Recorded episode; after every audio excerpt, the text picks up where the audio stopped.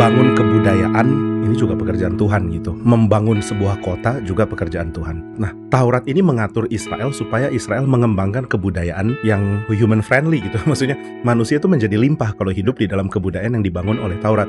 Apalagi hidup di Jakarta itu mau nggak mau bertemu dengan rutinitas yang begitu banyak ya. Setan dan anak buahnya itu ya berbicara untuk mengalahkan orang Kristen mereka diskusi. Hal apa sih yang paling menakutkan dari orang Kristen? Yang menakutkan adalah kalau orang Kristen tekun lakukan sesuatu, meskipun mereka merasa ini nggak terlalu signifikan.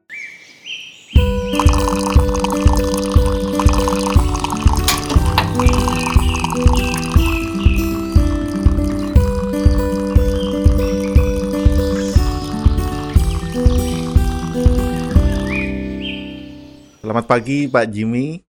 Pagi Pak. Kita kembali lagi dalam Morning Coffee, kita ngobrol-ngobrol pagi-pagi. Pagi ini kita coba bicara satu tema yang menurut saya pribadi sangat menarik karena sangat relevan buat saya itu soal bekerja.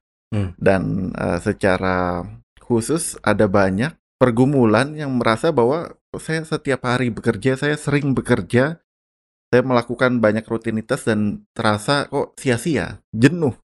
Nah, cuman sebelum masuk ke masalah-masalah yang ada nih Pak, sebenarnya dari sudut pandang Alkitab sendiri definisi bekerja itu apa ya? Hal apa saja yang bisa dikategorikan sebagai bekerja? Kalau definisi mungkin agak susah ya, cuma Hmm. saya bisa coba ambil beberapa contoh dari Ya. Alkitab itu tentang kerja.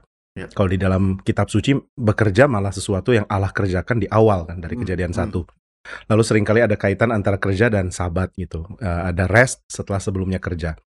Lalu di dalam Injil Yohanes Yesus mengatakan Bapakku bekerja sampai sekarang. Hmm. Jadi meniadakan ide bahwa Allah sudah berhenti bekerja karena udah beres dan dia tidak lakukan apa-apa, sudah Ya. bersabat. Ternyata Allah tetap bekerja. Lalu Yesus mengatakan dan karena itu aku juga bekerja. Jadi kayaknya nggak bisa dipisah antara saya kerja dengan Allah kerja. Nah maka yang paling penting untuk kita lokalisir gitu tentang kerja adalah sebenarnya apa sih yang Allah lakukan waktu dia mencipta? Katanya dia bekerja kan. Lalu kerja itu konsentrasinya ke mana ya? Ke bumi ini. Dia menata bumi ini supaya manusia bisa hidup. Maka nggak bisa dipisah ya antara kita kerja dengan Allah kerja membangun tempat hidup yang jadi berkat bagi kita. Allah menyiapkan taman Eden bagi Adam dan Tuhan mau Adam bekerja di situ. Dan setelah itu kerjaan Adam seharusnya akan menjadi berkat juga bagi orang lain sama seperti kerjaan Tuhan sudah jadi berkat bagi Adam. Jadi kayaknya isu ini harus dikaitkan gitu antara Allah kerja dan kita kerja. Saya ambil contoh yang lebih simpel misalnya yang Oke. sekarang sedang kita lakukan nih Pak. Hmm. Nih ngobrol-ngobrol, direkam sambil minum kopi ini bisa dibilang bagian dari bekerja atau enggak? Ya masuk dalam definisi bekerja tentunya karena kita lakukan sesuatu lalu jadi berkat bagi orang lain gitu ya. Jadi kita melakukan sesuatu secara sadar, mengorganisir sesuatu atau memikirkan sesuatu kemudian mengeksekusinya untuk Hmm. jadi berkat bagi orang lain. Ya ini bisa digolongkan bekerja tentunya, eh, Hmm. bagian dari bekerja. Cuma biasanya orang akan kaitkan juga bekerja itu dengan sesuatu yang secara spesifik atau utama dilakukan. Ya. Misalnya panggilannya kah Hmm. atau sesuatu yang memang Tuhan siapkan untuk dia lakukan. Jadi ada hal yang secara spesifik harus, ada hal-hal yang tetap bisa dikerjakan selain itu gitu. Mungkin Pak Sam dan saya tidak akan terlalu di dikutuk gitu tanda kutip kalau kita nggak lakukan ini. Hmm, hmm. Tapi kalau saya tidak berkhotbah misalnya atau Pak Sam tidak lakukan apa yang dituntut di kantor ya Ya. itu problem lebih besar gitu. Saya mau komentari soal produktivitas, Pak. Tadi Pak Jimmy bilang kita melakukan sesuatu dan harapannya jadi berkat dari orang lain. Apakah itu satu hal yang yang harus ada ketika dalam bekerja, Pak? Sebuah hasil yang memang bisa dinikmati bukan hanya diri kita tapi orang-orang di sekitar kita, Pak. Tentu harus ada ya tanpa hasil nggak bisa dibilang kerja. Tapi perlu diingat bahwa ini bukan sesuatu yang Tuhan tuntut dari individu aja, tapi dari Hmm. komunitas juga. Ya.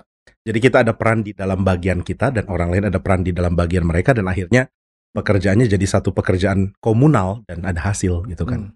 Jadi yang kita kerjakan dalam pelayanan sebuah gereja pun itu juga adalah Ya. bagian dari bekerja. Betul. Bukan hanya orang-orang yang profesional, bukannya orang-orang yang bekerja 9 to 5 atau orang-orang yang memang Senin sampai Jumat bekerja itu adalah pekerja, bukan hanya mereka saja gitu. Tapi bahkan orang-orang lain pun orang-orang yang bekerja melayani di hari Minggu pun juga bekerja berarti Pak.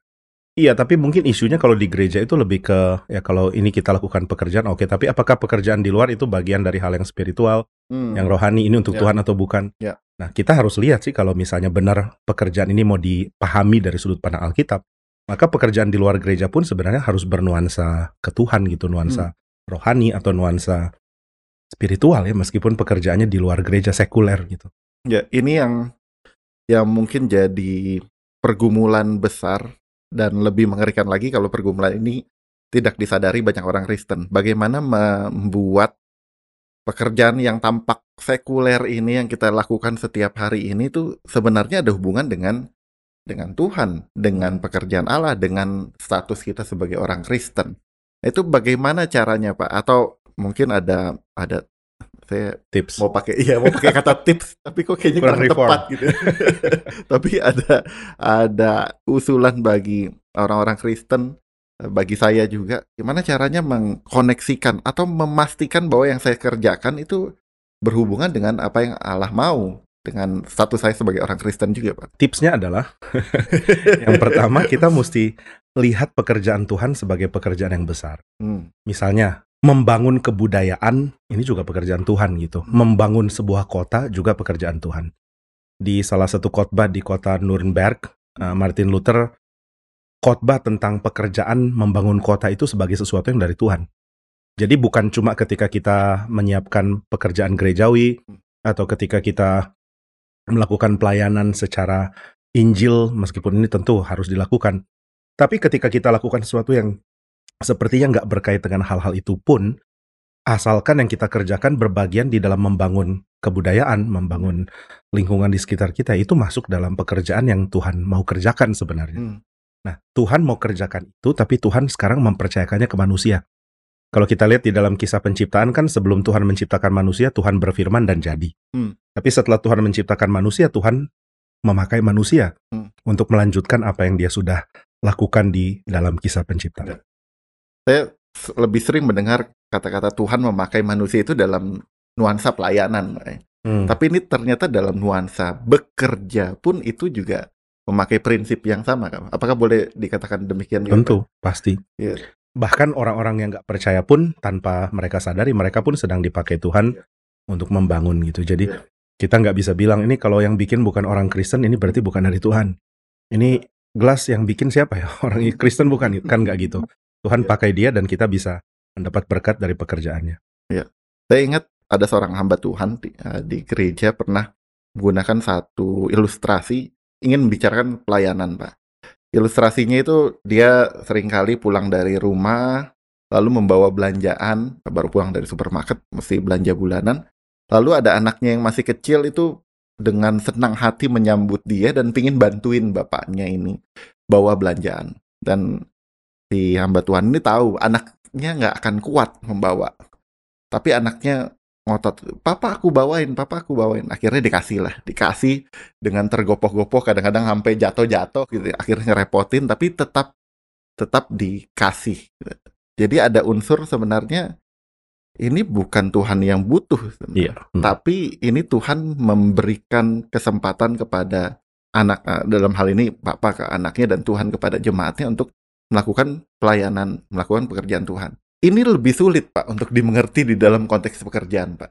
Karena saya bayangkan dalam pekerjaan itu ada istilah profesional. Ini expert-expert di bidangnya. Kalau pelayanan kan oh ya saya misalnya KKR regional, waduh saya saya nih memang mungkin direksi atau bos di perusahaan saya, tapi untuk KKR regional saya uh, harus belajar banyak. Tapi kalau bicara soal expertise ini ya saya expertnya gitu Hmm. sulit untuk memahami bahwa ini Tuhan juga beranugerah melibatkan kita di dalam mengerjakan hal ini.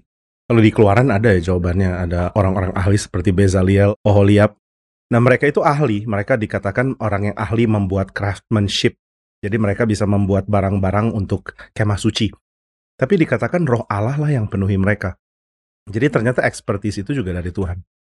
Jadi kita sih nggak bisa bilang hanya voluntarily work uh, yang bersifat volunteer, uh, Ya. dia menjadi volunteer untuk kerjakan, itu yang dari Tuhan. Enggak. Ya, ya. Bahkan keahlian kita pun dari Tuhan. Tuhan tidak bangkitkan kita dan kemampuan kita hanya untuk sesuatu yang kosong ya. Hmm. Tuhan membangkitkan kita dan kemampuan dan keahlian kita untuk sesuatu yang menyenangkan dia gitu. Ya, ya. Ini ekstrim yang satu adalah orang-orang yang merasa expert. Nah, saya mau ambil ekstrim yang berikutnya yang tadi di awal saya sempat omongin. Tapi banyak juga yang mungkin agak merasa bahwa ya saya bukan nggak terlalu signifikan dalam pekerjaan saya dan lama-lama saya menjadi jenuh dalam mengerjakannya dan lama-lama saya merasa ya apa yang saya kerjakan sia-sia nggak terlalu nggak terlalu berguna baik hmm. bagi saya mungkin atau bagi orang-orang di sekitar saya. Nah, apakah itu bisa menjadi parameter bahwa jangan-jangan oh ini bukan passion saya gitu atau ini bukan bukan panggilan saya atau ini bukan sesuatu yang harus saya kerjakan atau ada masalah lain biasanya, Pak?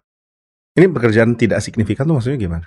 Misalnya sesuatu yang dia kerjakan secara rutin, saya ambil contoh yang simpel bukan yang merendahkan. Misalnya pekerjaan administrasi lah Pak, hmm, yang hmm. kadang-kadang orang tergoda untuk berpikir saya nggak terlalu signifikan di dalam di dalam perusahaan ini atau di dalam apa yang saya kerjakan. Ya, saya pikir wajar kalau orang ingin uh, kembangkan Berkembang. diri lebih lagi. Hmm. Kalau misalnya pekerjaan ini dirasa tuntutannya kurang atau saya bisa lakukan sesuatu yang lebih, tentu ya. wajar.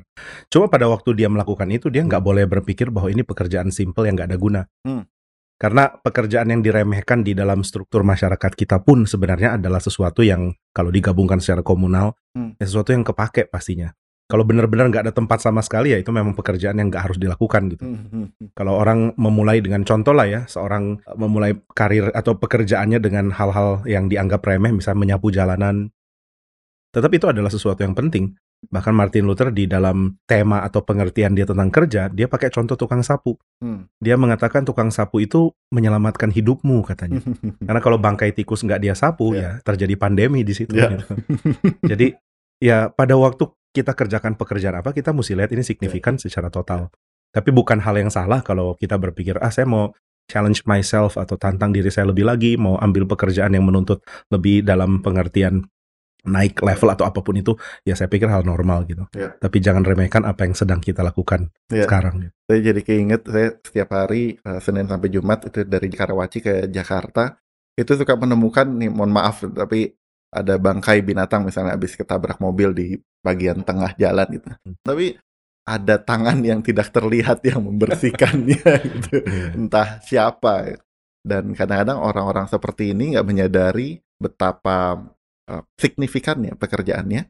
Kalau tadi pakai istilah saya dan orang-orang yang melihat juga nggak menyadari bahwa pekerjaan itu sangat sangat signifikan ya. Cuman pergumulan ini tetap ada, Pak orang yang mengerjakan rutinitas, entah tukang sapu, entah admin, entah staff, entah bahkan di level yang paling tinggi sekalipun, itu akhirnya karena terus-menerus melakukan rutinitas yang sama, rutinitas yang sama, dan akhirnya merasa, kok yang saya kerjakan nggak ada dampaknya ya, atau sia-sia hmm. ya. Hmm. Sebenarnya hal penting apa Pak Jimmy yang harus kita miliki untuk kita mengerti bahwa yang saya kerjakan ini nih nggak sia-sia? Tergantung pengertian kita tentang arah atau tujuan besar dari pekerjaan itu sendiri. Pekerjaan nggak hanya kita yang lakukan, uh, Tuhan yang kerjakan lewat kita dan bukan cuma kita yang dipakai, ada orang-orang lain juga. Dan kalau kita pikir pekerjaan kita nggak signifikan, lalu kita mau cari sesuatu untuk menunjukkan signifikansi kita, yaitu namanya salah arah ya. Karena panggilan dan kerjaan itu justru tema lain, tema yang tidak berkait dengan signifikansi kita loh. Ya. Karena signifikansi kita kalau dalam pengertian kita orang Kristen adalah kita ini milik Tuhan kan. Hmm. Kita dibenarkan oleh Tuhan bukan karena kita melakukan sesuatu. Ya. Bukan karena kita kerja, tapi karena Tuhan anugerahkan. Ya. Nah, jadi penerimaan diri ini mesti beres dulu. Hmm. Karena kalau enggak kita akan jadikan pekerjaan itu sebagai cara untuk menunjukkan status saya atau siapa saya, signifikansi saya. Ya. Ada khotbah dari Tim Keller yang mengingatkan eh, dia khotbah tentang dunia kerja dan panggilan dia mengingatkan bahwa kalau kita nggak beres di dalam hal penerimaan ini, pembenaran, maka kerjaan kita selalu akan mengganggu kita. Kalau kita berhasil, kita jadi sombong, dan kalau gagal, kita jadi frustrasi ya, patah hmm. hati dan merasa nggak berguna begitu. Hmm. Jadi jangan fokus ke signifikansi kita Diri, atau pekerjaan betul. kita ya saya jadi ingat istilah uh, orang kalau eh, ekstrim yang satu itu sombong tapi ekstrim yang satu minder. Minder definisi sebenarnya adalah sombong yang nggak? Kesampaian ya pak. Jadi kayak nggak berhasil sombong. tapi nggak ada modal. Nggak ada modal jadinya minder. Balik lagi berarti prinsip pentingnya adalah ketika kita menyadari bahwa Tuhan sudah menerima kita dan sudah memakai kita untuk melakukan pekerjaan ini. Signifikansi kita itu nggak berkait dengan kerjaan, tapi tentang pembenaran gitu. Nah, setelah kita dibenarkan, kita melakukan bagian kita sesuai dengan yang Tuhan mau, dan ini harusnya nggak terganggu lagi. Hmm. Saya nggak bilang kita nggak boleh diganggu atau faktanya kita nggak terganggu. Mungkin masih bisa. Ketika kita nggak diberikan kepercayaan yang sama, kita mulai merasa ada apa nih ya? Apa saya udah kehilangan keahlian? Apa saya udah meleset dari puncak sekarang sudah nomor keberapa Ya. gitu? Dan itu akan mengganggu sih. Tapi ketika kita ingat lagi tema pembenaran, saya ini dibenarkan oleh Tuhan bukan karena pekerjaan saya, status saya aman sebagai anak Allah karena Kristus. Itu menenangkan kita dan kita lihat pekerjaan itu sebagai ekspresi tanggung jawab kita atau ekspresi cinta kita bahkan kepada masyarakat gitu. Kita kerja karena kita mengasihi. Kita tahu bagian kita ini meskipun pasti pasti nggak total, tapi kita bersumbangsi untuk memajukan budaya kah atau memajukan lingkungan kita. Ini saya mau tekankan lagi tadi istilah yang sangat menarik, ekspresi mengasihi. Hmm. Ini satu hal yang jarang dipakai orang untuk menjadi modal dia menjadi ekspertis, Pak. Saya- Oh, kita sering Bapak saya sering bergaul dengan melihat- orang-orang yang salah ini. mungkin Pak, mungkin. Saya sering melihat uh, banyak orang bercerita itu dia akhirnya menjadi ekspertis karena ya karena apa yang dia dapat misalnya, apa yang dia saya kejar ini karena saya dapat ini. Saya masih ada industri-industri beberapa industri yang masih menekankan itu. Be the best and you will get the rest gitu. Ah, akan dapatkan semua gitu. Atau di satu sisi lain ya saya jadi ekspertis, saya kerja sekeras-kerasnya karena saya profesional di bidang saya. Karena saya memang punya etika kerja yang yang ya itu balik lagi ke saya, penekanan saya. Karena saya begini, karena saya begitu. Tapi pagi ini ini Pak Jimmy ngingetin kita semua ya saya coba yang terbaik. Saya mencoba berjuang menjadi expert di bidangnya untuk melakukan pekerjaan ini karena ekspresi cinta. Nah, ini ini menarik nih, Pak. Eh, Bagaimana membelokkan itu ya, Pak? Membelokkan dari fokus ke saya menjadi ekspresi cinta. Atau jangan-jangan itu harusnya otomatis, Pak, sebagai orang Kristen. Pertama kita mesti lihat eh, tentu eh, otomatisnya adalah bahwa kita tahu bahwa cinta kasih itu penting.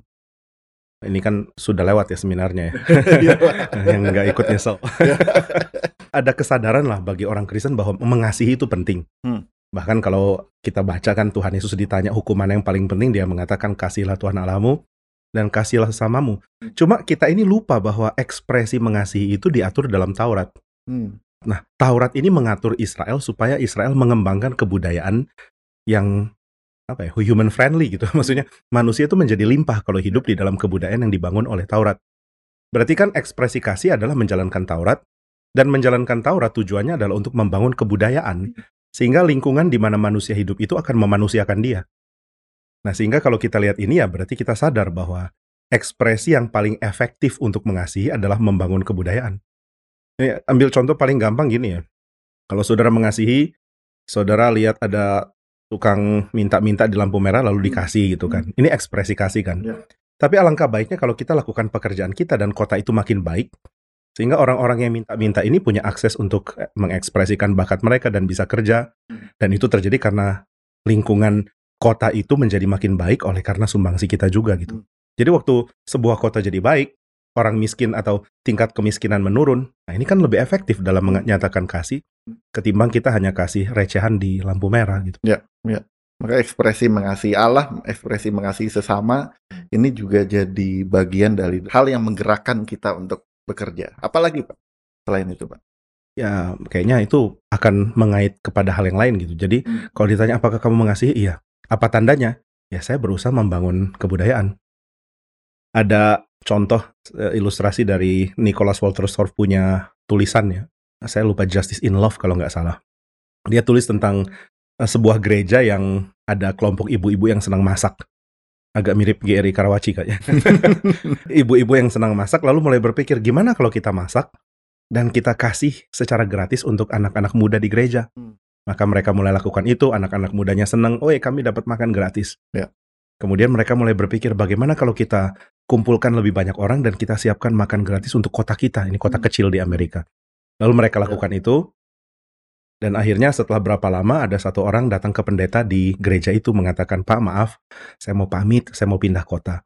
Loh kenapa? Wah di kota ini usaha saya nggak berkembang.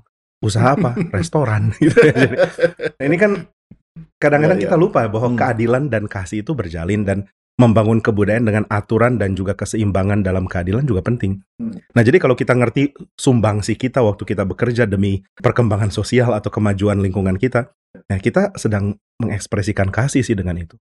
Ya, ya. Hmm. Saya mau balik lagi ke poin soal eh, kita bekerja dan dan karena rutinitas dan mengulang terus-menerus ini berasa seperti seperti sia-sia karena nggak ada Oh. dampaknya. Meskipun Pak Jimmy tadi udah kasih poin yang sangat baik bahwa jangan fokus ke situ, jangan fokus ke apa yang hanya fokus ke apa yang kita hasilkan dan apa signifikansi kita, tapi bagaimana eh, Tuhan yang yang memakai kita, Tuhan yang memampukan kita.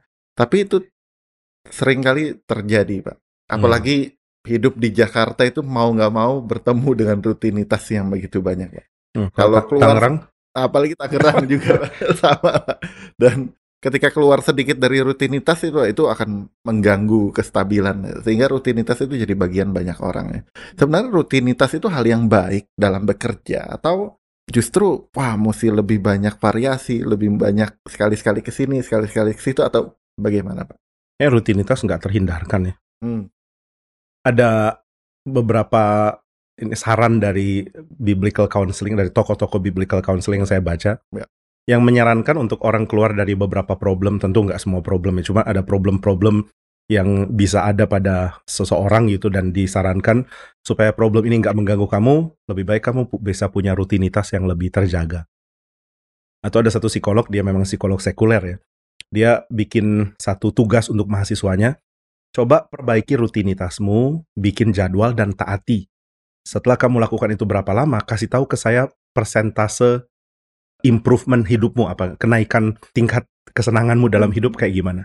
Ternyata reply-nya mengagetkan. Ada yang mengatakan, sebelum saya punya rutinitas, saya rasa hidup saya nggak ada guna dan saya mau bunuh Hmm. diri. dan s- dia sadar ternyata problemnya adalah ya hidup saya berantakan. Ya. Dan ketika saya tangani dengan rutinitas, ternyata makin baik. Jadi di satu sisi rutinitas kayaknya sesuatu yang berputar secara membosankan, tapi di sisi lain ya nggak terhindarkan. Kita lebih prefer ya, lebih suka ada rutinitas yang teratur ketimbang hidup yang chaotic gitu, yang Hmm. kacau. Gitu. Tapi benar sih, akhirnya bisa masuk juga ke dalam satu perasaan bosen terduga gitu. Hmm. Nanti pasti gini lagi, Ya, gini lagi. ya. Eh, tapi mungkin yang paling bikin perasaan jemu itu adalah bahwa pekerjaan saya ini nggak ada gunanya untuk untuk mem- memberikan kepada saya apa yang saya kejar Ya. gitu. Saya harap kejar ini dan ternyata nggak ada. Terus ngapain dong lakukan? Hmm. Ya udahlah untuk simply untuk survive, untuk bertahan Hmm. atau udah kewajiban sehingga saya Hmm. kerjakan dan hidup saya nggak bertambah, sukacita nggak bertambah, damai nggak bertambah. Nah, mungkin ini problem yang lebih bahaya dalam hal kebosanan tadi kali ya. Hmm, hmm, ya. Dan balik lagi itu karena kita fokus kepada signifikansi diri kepada ya itu yang jadi sebenarnya jadi sumber sumber masalah ya Pak ya. Kita berusaha membuktikan baik kepada diri sendiri ataupun kepada orang lain dan lupa akan peranan kita atau lupa akan anugerah Tuhan yang sudah Tuhan berikan kepada kita Hmm. sehingga fokus hanya kepada diri.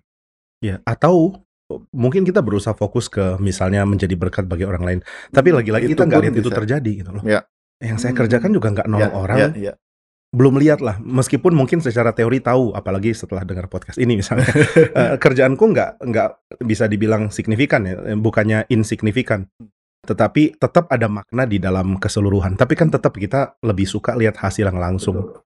Sudah kerja bimbing orang misalnya dan orangnya nggak dapat nggak berubah-berubah Hmm. atau kerja di satu perusahaan dan kayaknya nggak ada sumbangsi apa-apa dan bahkan cuma sekadar bertahan supaya nggak dipecat.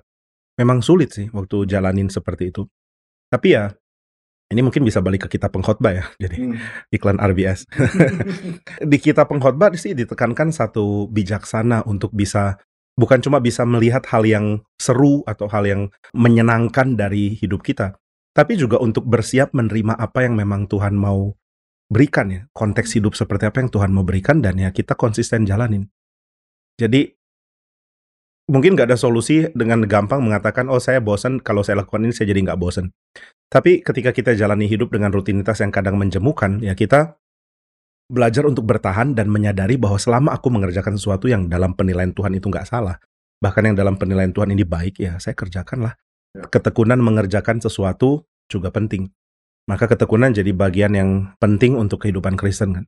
Saya ingat kutipan dari C.S. Lewis, ketika setan dan anak buahnya itu ya Mhm. berbicara untuk mengalahkan orang Kristen, mereka diskusi.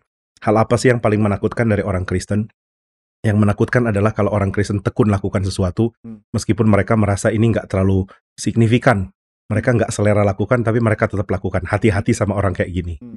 Ya gitu. Ya, ya. Jadi setan ternyata benci orang yang Rutin. tekun. Tekun.